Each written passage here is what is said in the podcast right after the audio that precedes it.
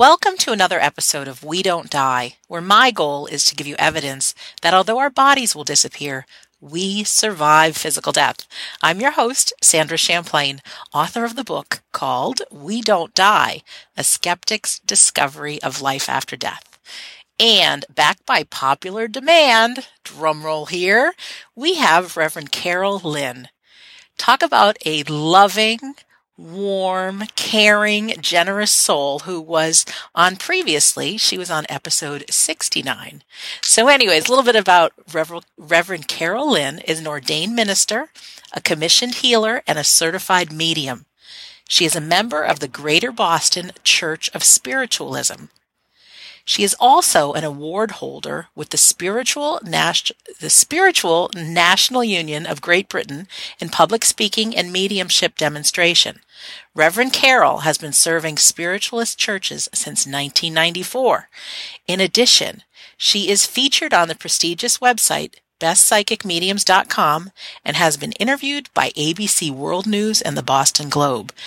She's the author of five spiritual books, including the newest, which is called Are You Psychic or Making It Up? So I'm absolutely thrilled to have another extraordinary conversation, which I know it will be, with Carole Lynne. Welcome to We Don't Die Radio. Thank you so much. And I've been so excited about talking with you today. Me too. You are our first guest who's coming on a second time. That's a big deal. Whoa. Well, Mhm. I'll try not to be too intimidated. Yeah. I don't think you will be. But what I do want to provide is something new, something different. Um, and as if this is your first time listening to We Don't Die Radio, myself and the guest, we're out to prove that our lives go on past what we think of as death of the body. And then not only that, but as if we don't die, who are we now and what are our lives for? So our goal really is to empower you to have a great life today. Know that your loved ones are doing great in the hereafter and that your life is for a purpose. So that being said, Carole, where do we start from here? How about a little bit about you? Well, I was always psychic when I was a child, Mhm. but I didn't really see a lot of purpose in just doing what they called ESP in those days. Right. Extrasensory possession. Because reading people's minds, I didn't at that time see a purpose for that. But when I started seeing those in spirit, and I was in my 40s, this had a purpose for me.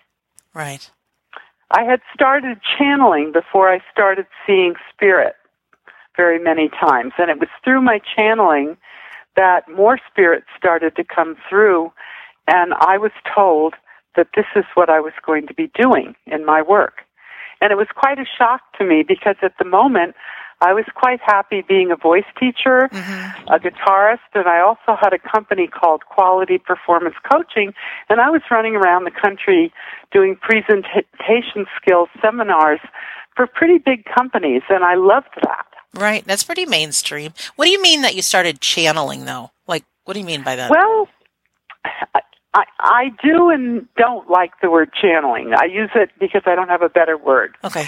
But one day I walked into a bookstore and I just noticed a book on channeling called Open to Channel. Okay. And it caught my eye. It's like it almost jumped off the shelf at me. Maybe because it was pink. I don't know. Mhm. But I bought it and I read it and I thought, oh, that's interesting. I had no idea what I was getting into. And so I followed the instructions and I would go into a deeper state of consciousness and listen. And what proceeded to happen to me over the next years was, was just short of amazing. This just totally opened me up because I had all kinds of visions, all kinds of revelations, and I didn't know what to think of it. And being the sort of responsible kind of person I am, maybe overly responsible mm-hmm. sometimes, I hired a woman who was a well-known channel and also a therapist to meet with me every two weeks so I could tell her what was going on. I was I was aware of the fact that I was doing something different and that somebody should know about it. Maybe not tell me how to do with it or sit with me every time I did it, Uh, my whole story about that is in my book called Cosmic Connection. Okay. If listeners are interested in, in the journey that I went on with my channeling, and a lot of the transcriptions are in that book.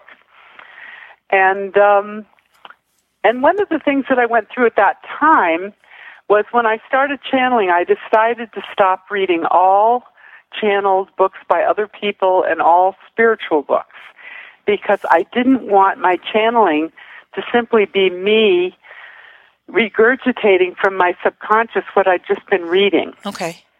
So for 15 years, I was very strict about not reading certain kinds of books.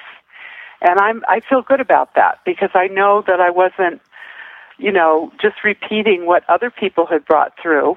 And now I'm in a different point in that process of channeling, so I can read all those books now. So I'm wildly catching up. And um, I'm finding that a lot of the things that have come through to me have come through to other people too. Very interesting. I don't often talk, or I don't think I ever have, about channeling, really. I have a friend of mine, uh, Roberta Grimes. You may or may not know her. She's the author of many books, and she's just attributes the books coming because she's channeling them. They come out pretty fast and they're pretty, pretty great. And it's like, what? Well, huh? The first, the first time. I mean, if you think about channeling, Mm-hmm. um, things do come through very fast, and it feels like it's coming from another part of yourself or from something outside yourself that your soul is connected to. Okay. Now, if you want to think about that, probably most of the religions in the world have started with someone having some kind of what they were calling a revelation or a prophecy. Mm-hmm. I'm not sure that channeling is that much different. Okay. One of the things about channeling that's different from evidential mediumship is that you can't really prove channeling in the same way that you can prove you're in touch with a spirit when you're an evidential medium. So what happened to me with the channeling is that I started to have experiences of seeing people who had passed on and I decided to investigate my mediumship be- prompted by the channeling. Mm-hmm. And then I decided that I really needed, if it was within my my spiritual gifts, become an evidential medium, because if I could prove to myself that I could connect with spirit by having clients understand what I was saying, then I would know that there really was a spirit world out there. I would know that there really was an afterlife and that there is an afterlife. Right. And I could take my channeling seriously also, even though I couldn't prove it. Yes. follow what I'm I, do. I do follow. Yeah. So It'll- I did it for myself. okay. And then I found evidential mediumship to be so helpful to people that I actually um, gave up my quality performance coaching. It was a real, I remember a day I was in New York City in a woman's office, and she was, a, I won't use her name, but she was a very high level profile person in the financial business. And I was coaching her on her her image and her presentation and all of these things. And at the same time, I had started studying mediumship, and I think I'd even been to the Arthur Findlay College in England a few times already, Mm-hmm. but I wasn't telling anybody this. And so this prestigious woman was telling me about all of the people she could introduce me to. And as I sat there, you know, for referring me, and as I sat there, my eyes kind of wandered in a different direction. It was like I went into a different space, and I probably wasn't even hearing what she said. And I had this kind of transcendent moment where I realized, you know, that I had to make a choice. I either had to develop my mediumship and give up this business, or I had to stop developing my mediumship and take advantage of these incredible connections that were being put before me. Mm-hmm. And I just knew I had to be a medium, so I stopped marketing. I finished the jobs that I had on my schedule, and the business slowly died. Wow. How long ago was that? That was um, probably in the late 90s, early 2000s. Wow, so you've been doing evidential mediumship for a long time. Well, I've really been doing it. I started working on the platform in spiritualist churches by 1996. I was a, I started as a student in 1994 and was doing student services and you know what I would consider practice readings. And uh, the mediumship came to me fairly quickly. Sometimes it comes quickly to people. Other people, it it could take them 20 years, and some people it never comes to who really struggle with it. And I can't tell you why. Right. Can you describe what plat- a platform reading is? A platform reading is, um, well, if anybody's watched John Edwards on television, we would call that a gallery or a platform reading. In spiritualism, in a church setting, we call it, you know, a platform demonstration. Mm-hmm. And what it means is that you're up in front of a group of people as opposed to doing a private reading. And you um, get up in front of the group and you bring messages to a small number of people in that group from their loved ones. And you know, Sandra, I can remember when I first started doing that. Mm-hmm. In my mind, I was saying, Carole, you've got to be nuts. You're standing up in front of people and you're going to bring them messages from their loved ones who have passed on. You know, to me, that was such an incredible risk. It's a huge risk. Oh, it's just and we all have this ego inside of us that's screaming, "You're nuts," or "You're making this up," or you know, nobody's well, gonna. Resi- this is isn't going to resonate ego, with anybody. Oh my!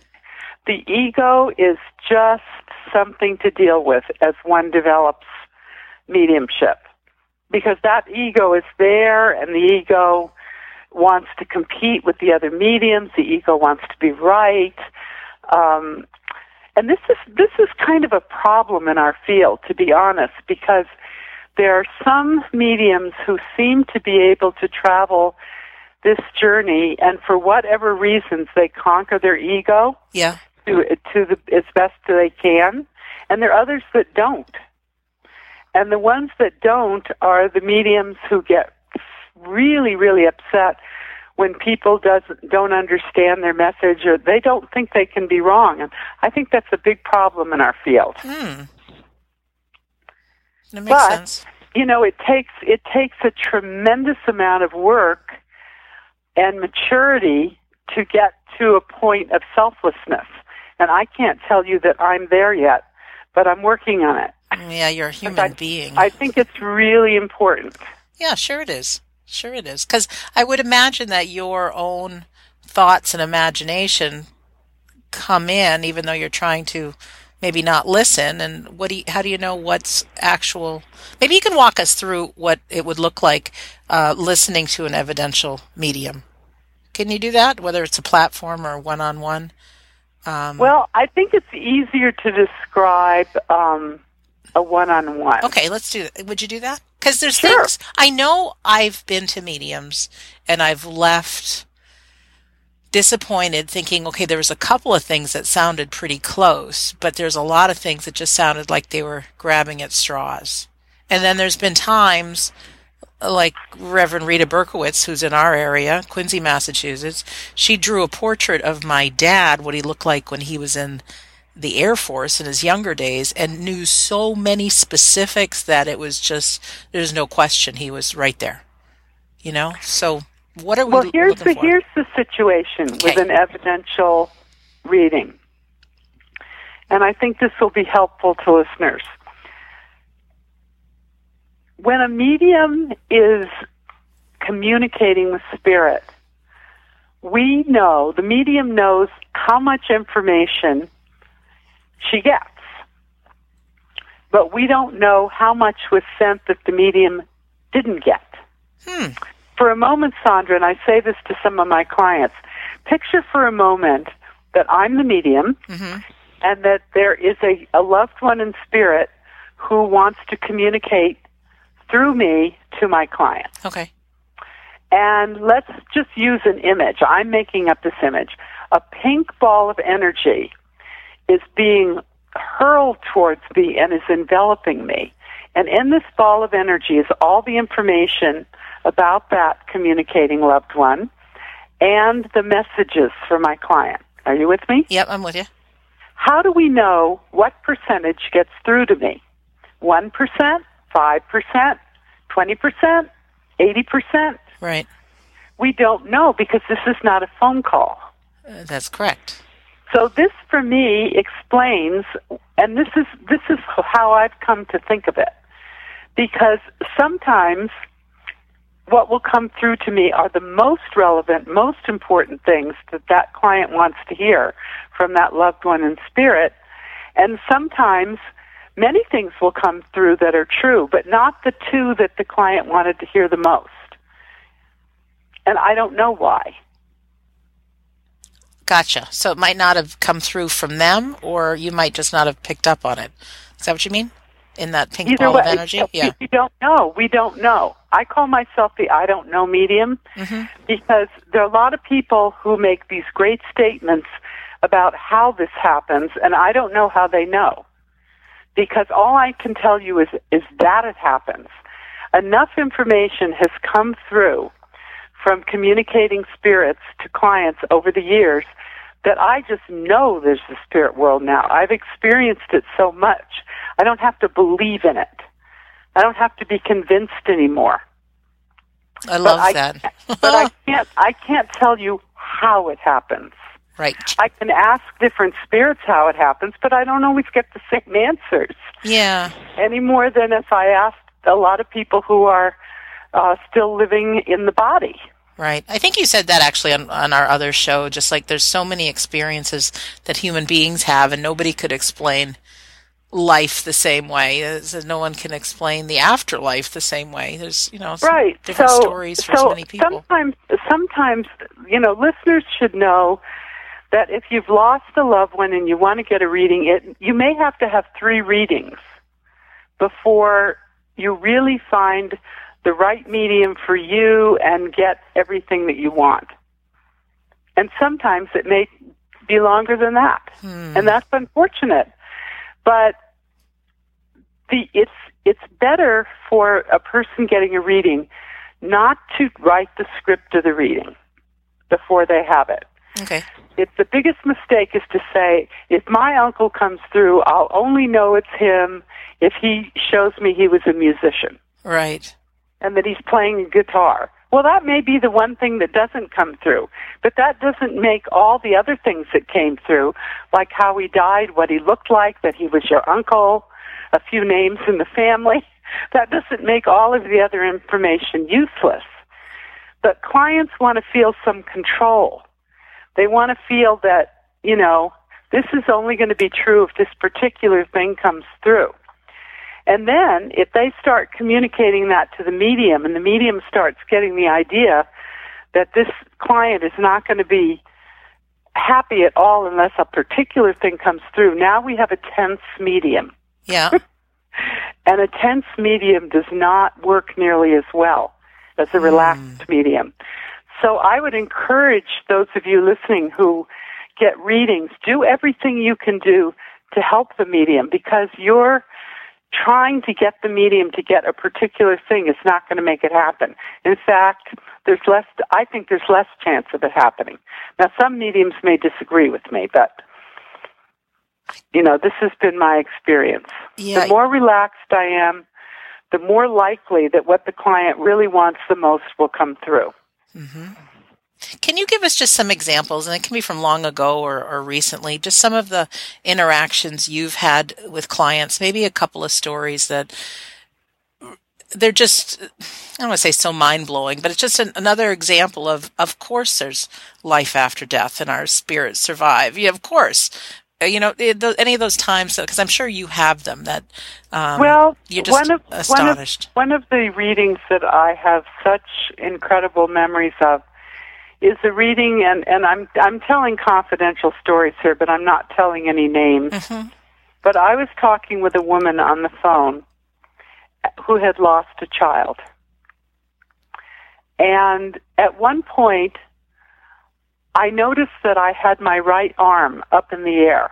I pay very attention, you know, I pay attention to my body language when I'm doing a reading. Mhm. And I thought to myself, why do I have my right hand up in the air.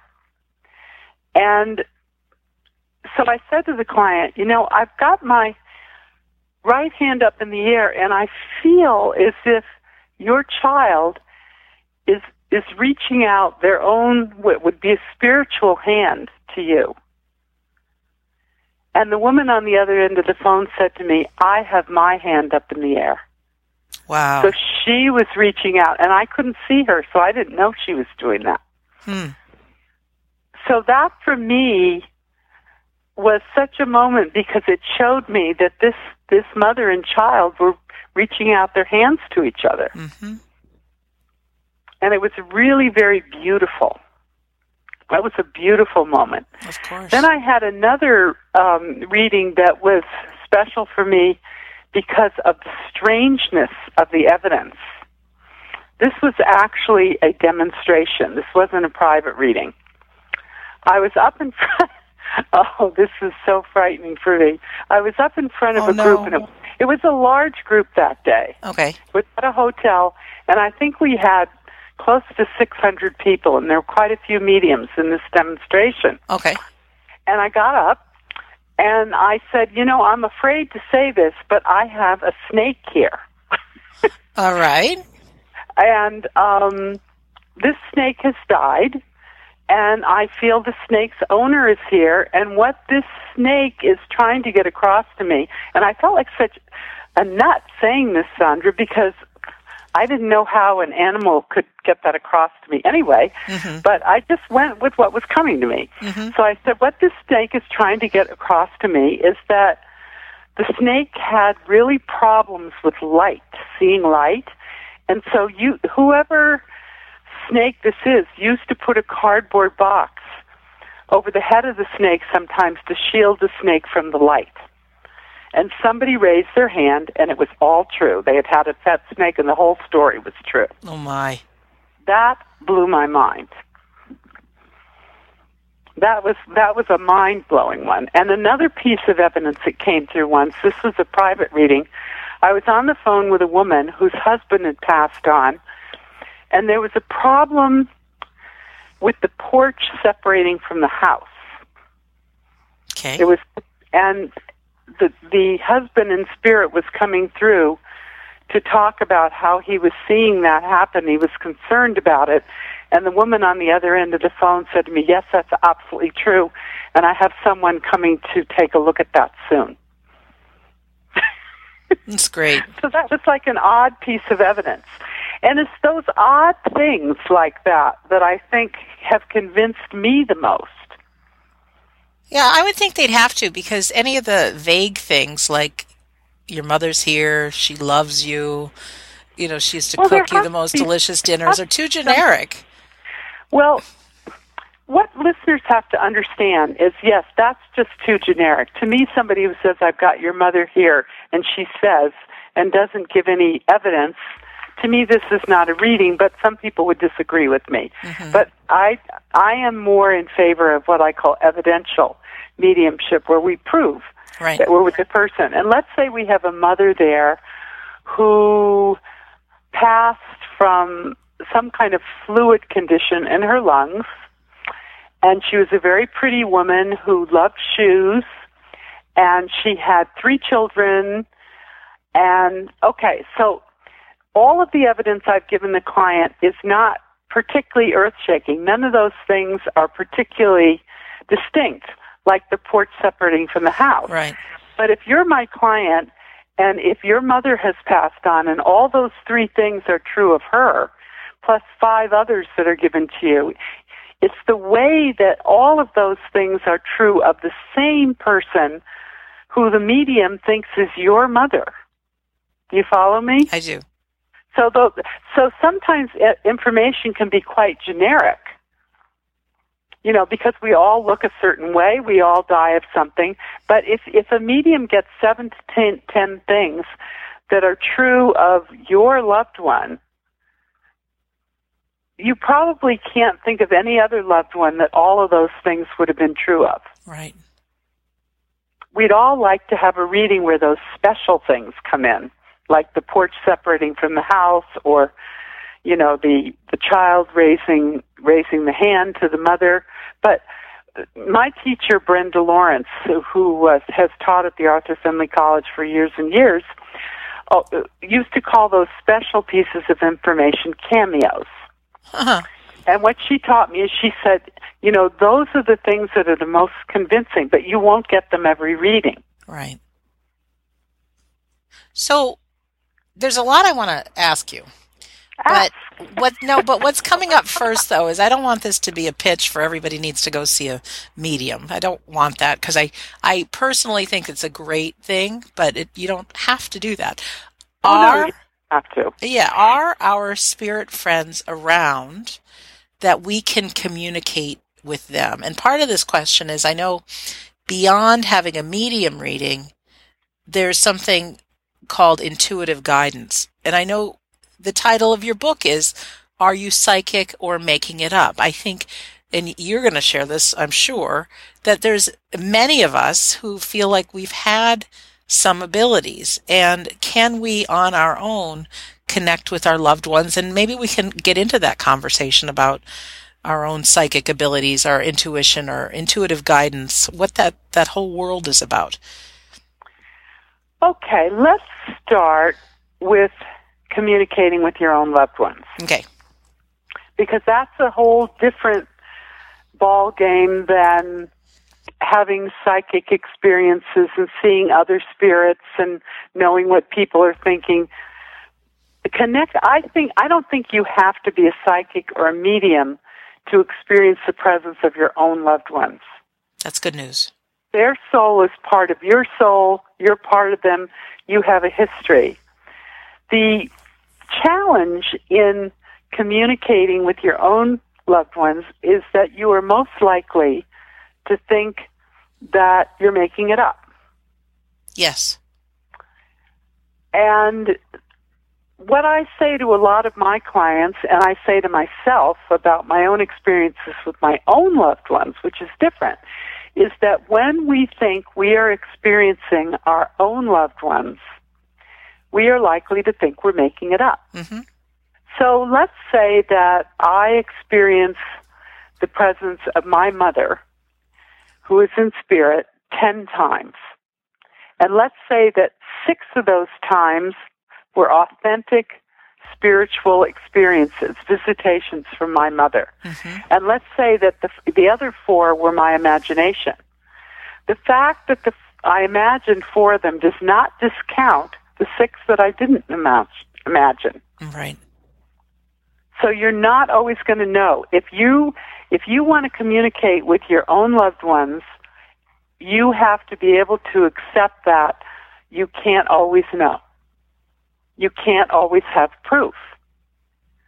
Now there will be times if you have an experience like I did when my mother first passed away, and I came to her house, I, I couldn't find certain things, and I felt the presence of her spirit, and I asked her to tell me where those things were, and these were things that I never knew where they were, and I went right to them That's on her cool. advice. So that was some proof for me. Mm-hmm. But there are other times that I don't, you know, I don't have any proof. So unfortunately, we're back to the same topic. The best way you're going to get proof is is if you do have a reading with someone because and they, if they bring your mother and bring the same kinds of things you've been getting that'll verify it for you right but if you don't but that may or may not happen so the the, the bottom line is if you want to communicate with your own loved ones the you have to be able to accept some degree of not always being sure what's happening and the ways that they will most likely communicate with you based on my experience is one through your dreams. A spiritual visitation dream feels very different than a regular, what I call junk dream. Mm-hmm. you know, where everything is just sort of wildly happening based on what's been happening to you lately. Mm-hmm. Um, a spiritual visitation dream is is often in color. It's very intense you feel the essence of that person in a very, very deep way. And when you wake up, some people feel warm all over, some people feel cold all over. but there is a definite physical reaction to that reading. And I usually say that's a spiritual visitation dream as opposed to a regular dream. The other way that you may um, sense your loved one is is when you're awake. You might have a waking vision. You might suddenly just feel like you've had a glimpse of them. It's there and then it's gone, or it's there and you can kind of see through it and it's gone. Now, not too many people have those, but some people do. And then another excellent way for spirit to communicate with us is through smell. Huh. You're in a room and all of a sudden you smell the fragrance of the perfume your mother used to wear. And Mm. there's no reason for you to, to smell that. Right. Now, some psychologists will argue with me and say neurologically, if you're thinking of your mother, this tips off a certain thing, and that could make you, you know, hallucinate that smell. So there is that possibility. And I would believe in all those psychologists if I hadn't had so much evidence Yes. Yep. that that we do survive what we we call death, hmm which I now call transition. hmm I think with me too, I have interviewed enough people and I've done my own research and I've had enough kind of crazy psychic experiences that there's no other explanation. And they're so mind blowing that it's like, how much do I want to keep up the skepticism? I mean, you know, there's some things I hear that are kind of far out that I kind of raise an eyebrow like, oh yeah, come on. But you know, I can buy that it's a smell coming through. It could be a loved one, you know, or I had a dream of my dad the other night, Carole, that we were on the bow of a fishing boat. When I looked at my dad, he looked like he was about, I don't know, 30 years old. Uh, you know, dad that like I didn't recognize as an adult. But we were looking out along the water and there were all these humpback whales jumping and beautiful fish jumping and the ocean was majestic. And I woke up like that, like that was one of those real dreams, you know, and I just felt just loved and warm. And like I said, I, I'm seeing my father how I've never seen him. And it's like, yeah, so I'm going to trust that that was him. I would because Yeah. of the way you felt. Exactly. Exactly. But I also think it's really good to be skeptical. hmm You know, because there's so many. Um, you know, I don't want to sound like an old biddy. Oh, go, please but there- do. but, but there's so many people out there who think they're mediums and are not, or they're Right. into what to me are very wild spiritual adventures. And personally, I, that's not for me. I'd Mm-hmm. rather be skeptical. I'd rather be hard nosed. And I'd rather feel comfortable with saying, I don't know a certain percentage of the time hmm rather than just, you know, being gullible or swept up in something. hmm Yeah, I get it. But I also think, too, it's not a but, it's just, I also think, too, once we can really have confidence that life after death is real, it opens up a different way of living. And if Oh, it does. if it's possible that you are communicating with my deceased relative um, on a medium ability, it opens up. You, you know, we're so much more than just our bodies. That we do have these other, know, the sixth sense, whatever you may call that. Can we talk now a little bit about um, intuitive guidance? What that I is? was just saying that's where we're going with what you Oh. were just saying. Yes. Well, in my own individual journey, as I say, I started with the channeling. hmm And I channel an energy which I've come to call my guidance. Okay. And for the first years of my mediumship, I didn't do any channeling. I stopped it for quite a number of years because I wanted to focus only on connecting with the spirits of loved ones, of people who had passed over, and not any mystical um, sources hmm in order to work on my mediumship. At a certain point, I realized I could do both and, and know the difference. It's almost for me like it's two different rooms I go into. When I prepare for a mediumistic reading, I take one room, and when I do an intuitive guidance reading, I'm in a different room. And I connect in the, intuitive guidance reading, unlike the mediumistic reading, I let the client tell me exactly what they want me to tune in on because Okay. guidance can't be proved. And I'm not um, a person who predicts the future. Okay. I feel that we do have free will. If if a prediction comes to me and hits me on the head, I'll always give it to the client. Mhm. But I don't do what I call predictions on demand.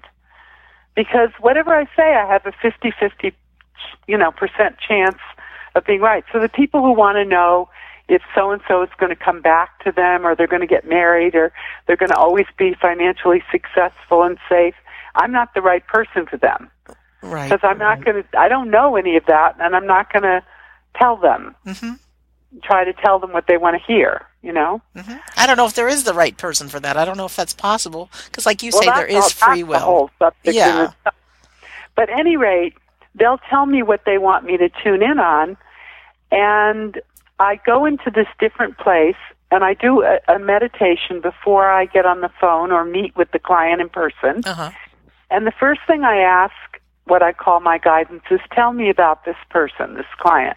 Tell me what their biggest strengths are and what their challenges are. And I write that all down. And then I write down, um, I write down the questions that the client asked me to ask. I can remember one reading in which before the reading, as the woman signed up for the reading, she wanted me to ask what would be the perfect work for her. That Okay. was one of the questions. So when I wrote down all her qualities, some of the things that came through were beauty, science. Those were two things. Uh, good with people, different things like that. And then when I asked Spirit, you know, what should she do? What's the best work for her? What came through to me was that something that uses this woman's eye for beauty, but also gives her a scientific background on what she's doing. I thought, uh, so I wrote that down. The woman arrived at the reading. This was an in-person reading. And so as we sat there, I asked Spirit again, and what I heard is that maybe she should do something like be an esthetician. I think that's the right word. That's where you work on people's skin. Right. And she said, I can't believe it. She says, I'm just looking into schools for that right now. Interesting. So this for her was a confirmation of what she was thinking about. So many times I find, um, I can only speak for myself. You know, I'm not saying that all intuitive guidance is like this. And in fact, when I started using that word about intuitive guidance about my readings, I didn't see anybody else using that word. Everybody was saying psychic, and I that wasn't me. It didn't describe me. I used the word intuitive guidance, and now quite a few people are using that word, are finding that appeals to them, which is great. Um, but I find that either spirit comes through and simply confirms for the person what they already know, which in this case is a great thing because then they feel really good that, that, that some medium who doesn't know anything about them came up with exactly what they're thinking about. Right. And then sometimes also some things come in that they hadn't been thinking about, some new things as well. hmm Consider this, consider that. So I think the intuitive guidance can be incredibly helpful to people at a certain point in their life, particularly when they're going through crossroads. But, you know, I want to say to you and to your listeners that if you have that kind of a reading with someone, don't take what is told to you as the absolute truth. You are responsible for your life. You have to think that over, and if it doesn't sound right to you, don't do it. hmm but if it's empowering, go for it. If if it feels right to you, go for it. Carole, do we all have some uh, sort of psychic ability? I'm just looking at the title of your book. Are you psychic or making it up? Because I think, you know, when we start feeling life after death is real, we go on. We're these spiritual beings that are currently housed in a body. You would think we'd I have something. give you I can give you my opinion as of today. I like your opinion as of today. But you know, I can't tell you what I'll think about this five years from now. Good, because we'll My talk about that. as then. of today Yes. is that everybody is able, if they work at it, to feel the presence of their own loved ones. And everybody has the possibility of being intuitive.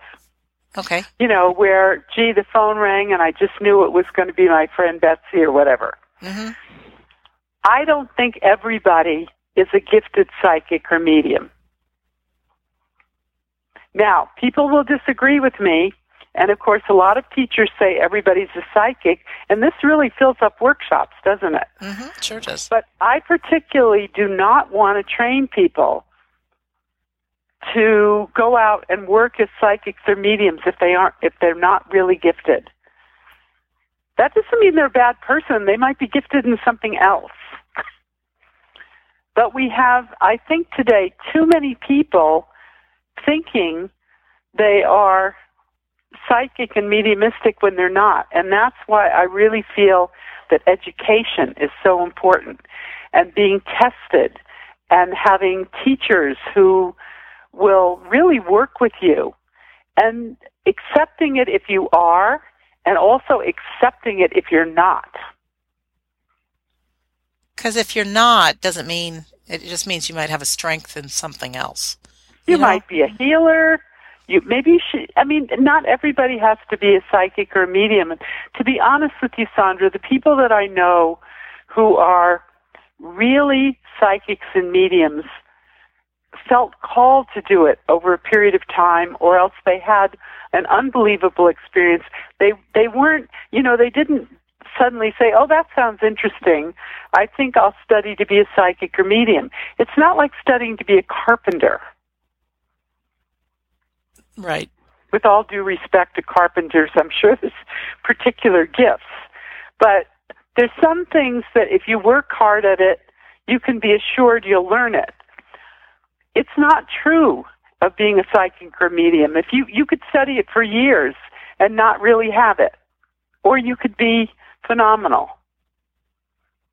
Right. And if you're if you can't take that risk, and if you can't be honest with yourself, if you don't have it, then then you shouldn't do this because, and and then you have to also be comfortable with the fact that you may not know for quite some time, because as I said at the beginning of this conversation, there are people that their gifts have come to them very quickly, and other people have worked at it for 10, 20 years, and then all of a sudden they blossomed. hmm I think for me, I know that when something repeatedly kind of comes knocking on my door, it's it's like okay, I'll, I'll Well, look at this. expression that we use in this field. We call it spirit knocking on the door. hmm I didn't know that. Yeah, Yeah, at least you do know that somewhere in you. yeah, yeah. I just think people go with their gut instinct, and if this appeals to you, you certainly study it. You know, I mean, it's. I, Yeah, I I never in mean, a million years thought I'd be, it. yeah, doing but this. just realize, just realize that you know, it's not easy. No. It's not a walk walk on the beach, hmm So, and the responsibility. If you do find that you are truly gifted mhm. as a psychic or a medium or both, the responsibility is beyond what you can even imagine. hmm Yep, I You're get it. dealing with people whose hearts have been broken Right. many times. I mean, it's it's a phenomenal responsibility, and it's almost hard for us to get all the training that that we need. You know, and how to cope with people and how to cope with ourselves. One of the reasons I wrote "Are You Psychic or Making It Up?" is that I realized that there needed to be a book out there that helped people cope with the experience of being interested in being a psychic or meeting medium or feeling like you might be one because we are different than a lot of people. We're very highly sensitive, extra sensitive. We don't always behave in the way that people who are not like us behave. Say more about that. What do you mean about being sensitive, if you could? Well, I think that people who are truly psychic or mediumistic are usually empaths, which means they, they feel other people's emotional pain, other people's physical pain. Um, they can be more easily hurt. Mm-hmm. Um, they're just highly sensitive people, and their friends and family are saying to you, "Oh, why? You know, why are you always so sensitive about everything? Get over it." Mm-hmm. But the fact of the matter is, we are highly sensitive. Sometimes I think we need more rest. We certainly need exercise to get rid of all that stuff we're picking up. We need to learn how to take care of ourselves, having the gift we have. I remember one time when Brenda, my teacher, said to me, it was when I was in my first few years, and she said, Carolyn, you just don't know how sensitive you're going to become over the years, how you're going to change. And I remember we were riding we were riding in her car at the time. And I thought, yeah, yeah, yeah. You know, I kind of let it flow in. But she was absolutely right. And my husband has had to learn how to live with me. And he married me when I wasn't so sensitive. Oh. So I've gone through, you know, a whole transformation. I mean, I was always sensitive, but not this sensitive. I need more time alone. I react to things very quickly sometimes. Um, I'm sensitive to smells in a way like I never anticipated. Interesting. You know, I become very sensitive to things like that. Someone comes to see me for a reading, and if they have on a heavy perfume, I have to turn on the air filter and apologize to them because it makes me swoon. Hmm. I was never like that. I'm sensitive to food beyond what I ever was, people, everything. it's kind of an occupational hazard. Oh, and sure. yet it's also a wonderful thing. Right. Right. You've been at this a while now, and I know you sent an email that you started a two year study of mysticism. Yeah. What's that all about? Because I, I, as human beings, I think all of us, we love to continue learning and growing, and that's part of the human game. But here you That's are. very well that's very much a part of my life because I'm giving out all the time. Right. And so I need to be taking in. If if I am not studying, there's an imbalance in my life. Interesting. I'm being a, a like a teacher or a mentor or a medium to many many people. So I need somebody who's my teacher. I need somebody who is feeding me. Well, that's good.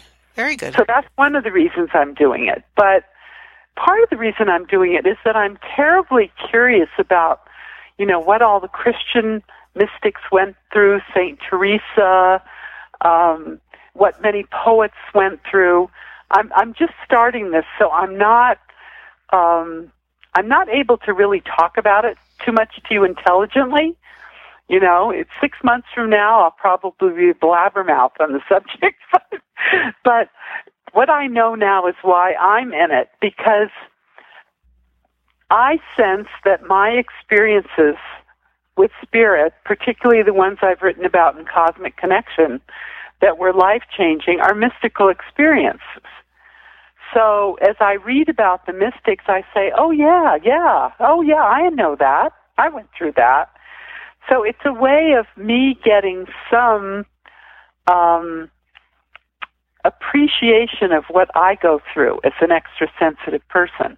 Now, of course, I have to keep in mind that some of the things I read about the my- mystics of ancient times, they were in a different culture and they did things I would never do.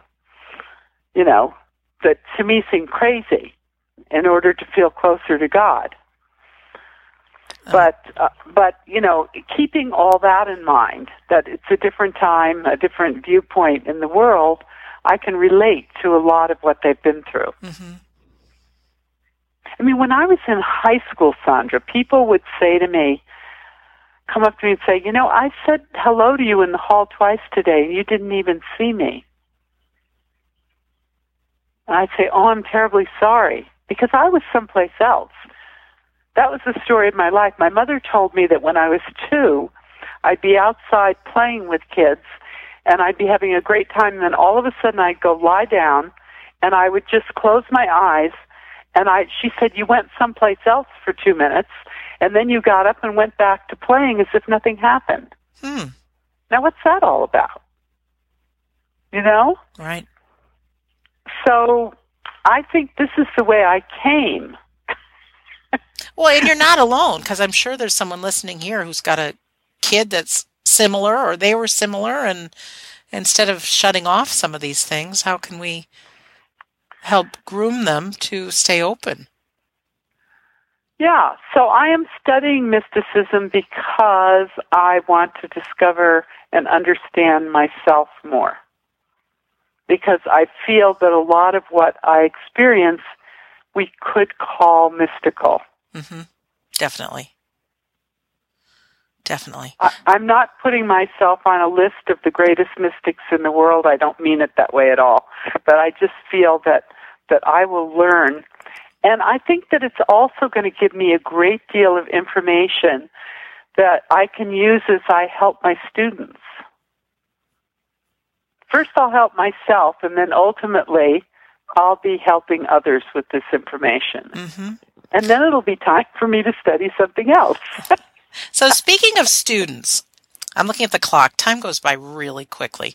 One oh part of this show I really love is an opportunity, if you're willing, to share with us something that can empower us in our lives right now. And this might not be what you're going to talk about. You might not know yet, but it, it, just keeps resonating with me that there's something about getting in touch with whatever abilities we may or may not have, but there's something uh, available to all of us if we can learn to quiet our mind.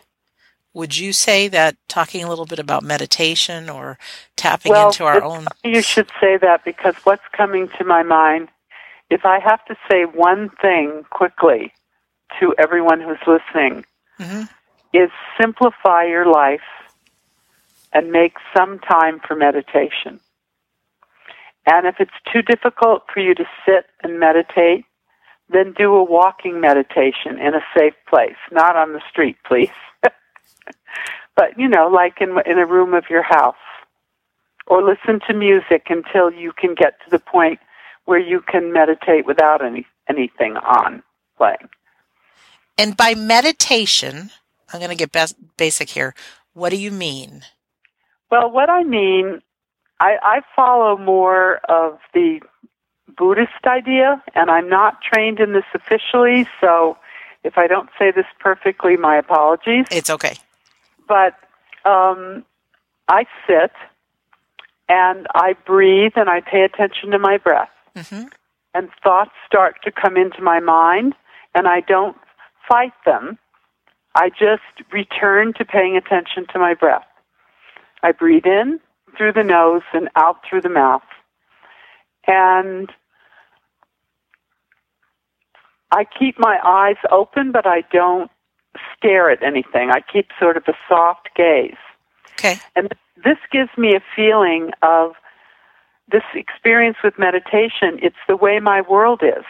The things that are coming into my mind are what's going on. It shows me where I am in the world and what's thinking, and that I return to my breath. I just keep returning to my breath. Now, this is very useful because if I start to get upset or out of kilter during my day, I can do exactly what I did in the meditation, when these thoughts kept interrupting me, I can just return to paying attention to my breath for a few minutes.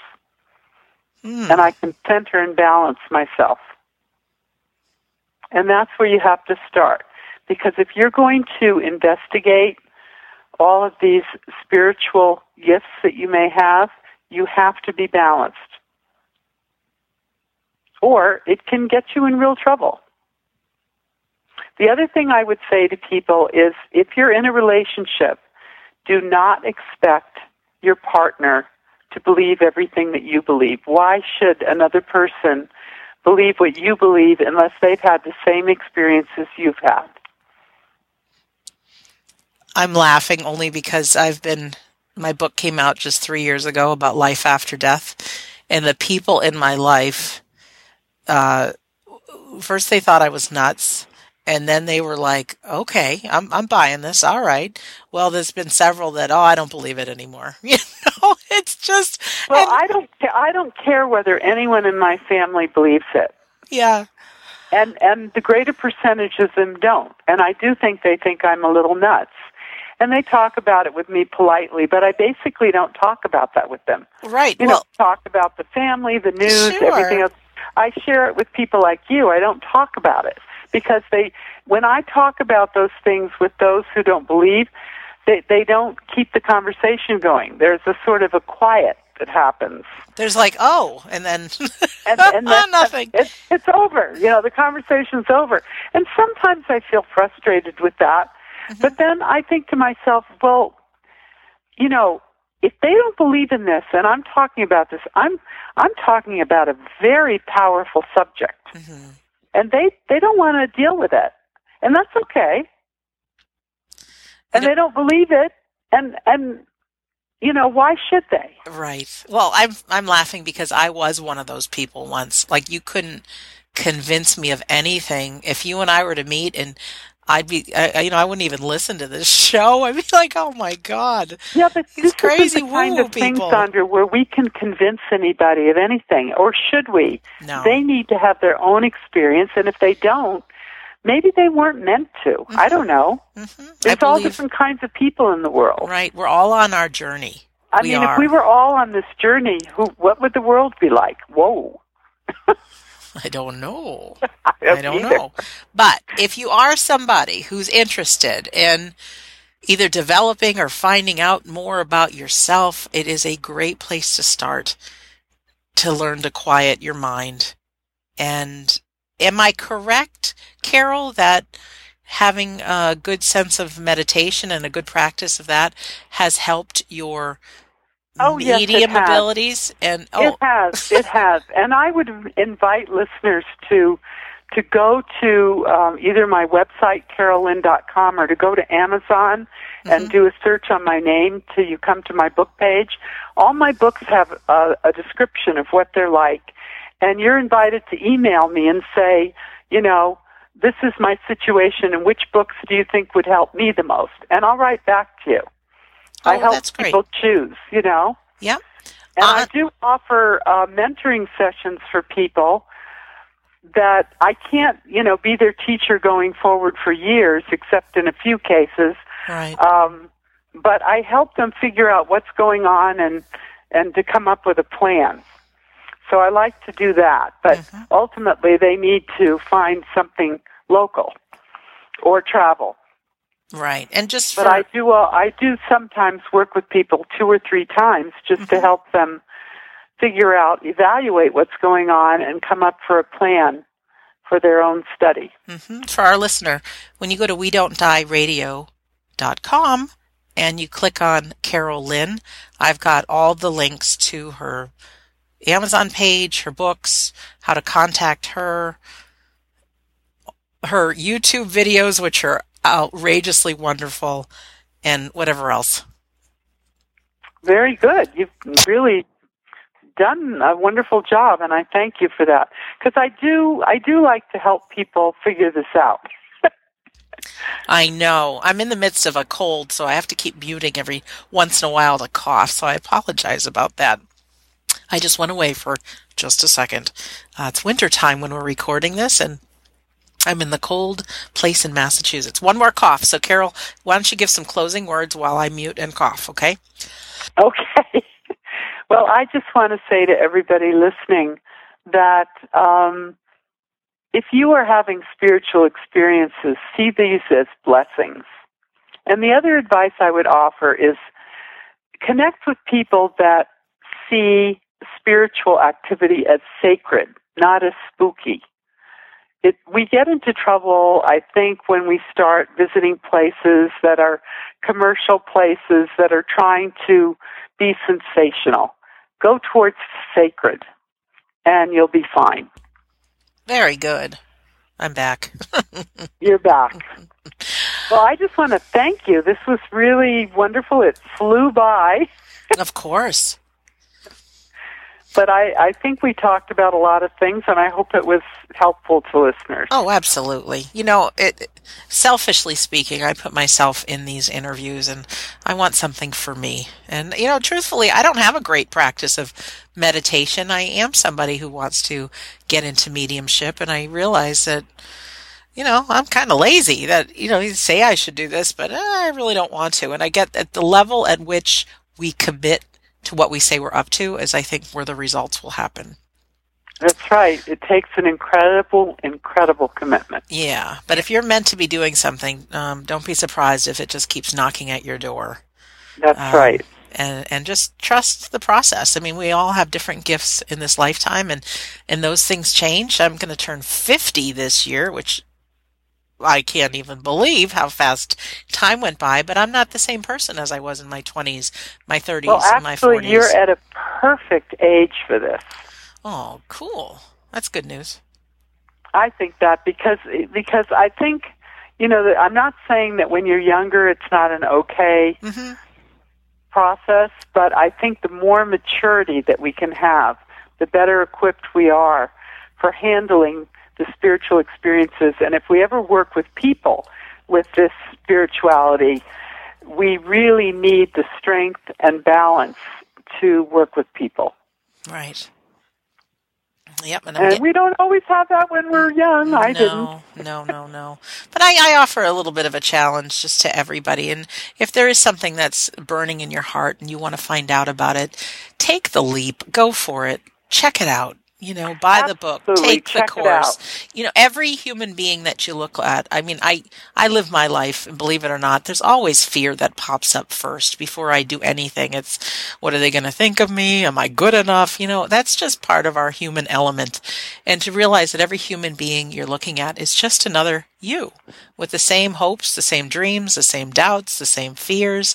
Um, you can approach everybody. We're in this together. Uh, follow your passion.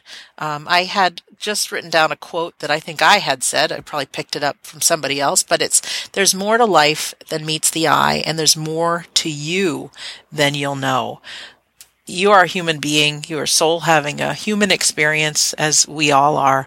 Um, I do believe that life is an education for our souls. My request is is look inside your heart, quiet your mind a little, find that thing that um, you're passionate about, and then just go start doing it. How's that sound, Carole? That sounds wonderful. So, in closing, sorry to say goodbye. Um, but this is Sandra Champlain. I've been your host. Our website is we don't die radio.com. And if you haven't read my book yet, which is called We Don't Die, A Skeptic's Discovery of Life After Death, I have a free gift for you.